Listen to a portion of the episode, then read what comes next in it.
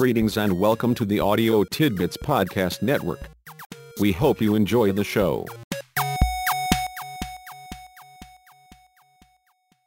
I was listening to a podcast today called The Showrunner. It's mostly a podcast about podcasting, but in this particular episode, they were also talking about what they referred to as a balance.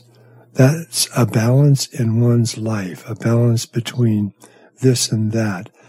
In particular, they were focusing on a balance between podcasting and parenting.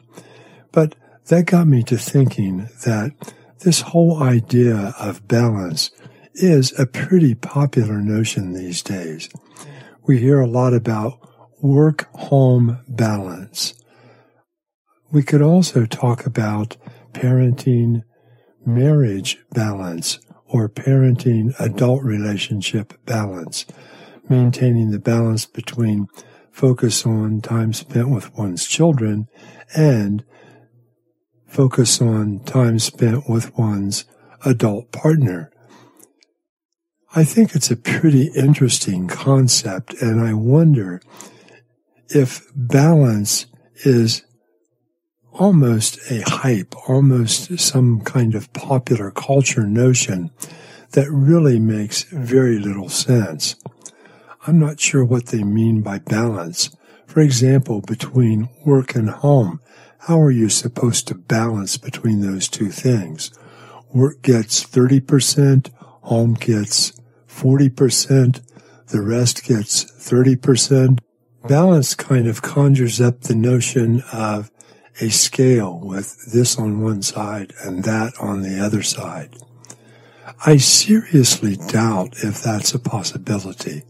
I doubt if we are capable of compartmentalizing our life, dividing our life up into small pieces or parts, small units, if you will.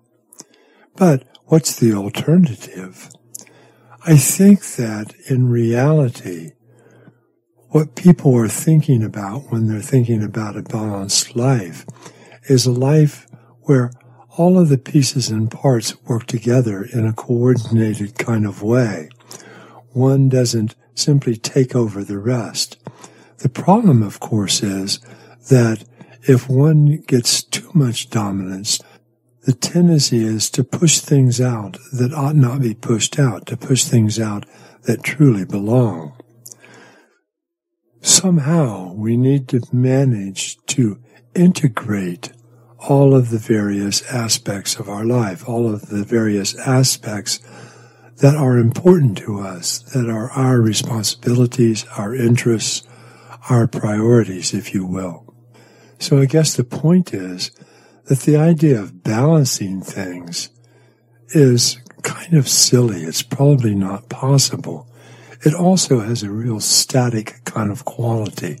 Once you get it in balance, you're committed to keeping it in balance. Whatever gets 38% always gets 38%, no more, no less. The problem is that sometimes work or our adult relationship or our children or other kinds of things, at times any one of those aspects of our life might need a hundred percent. It might, for a temporary period of time, push everything out.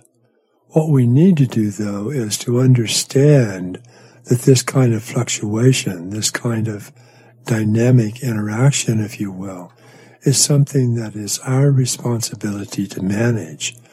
Our life, our responsibilities, the various aspects of our life need to be integrated, integrated dynamically so that sometimes one thing can get priority, sometimes another. Sometimes one thing gets more time, sometimes another.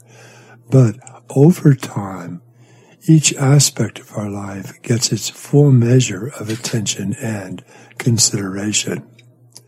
No, I don't think life should be balanced. Not this against that, not something against something else.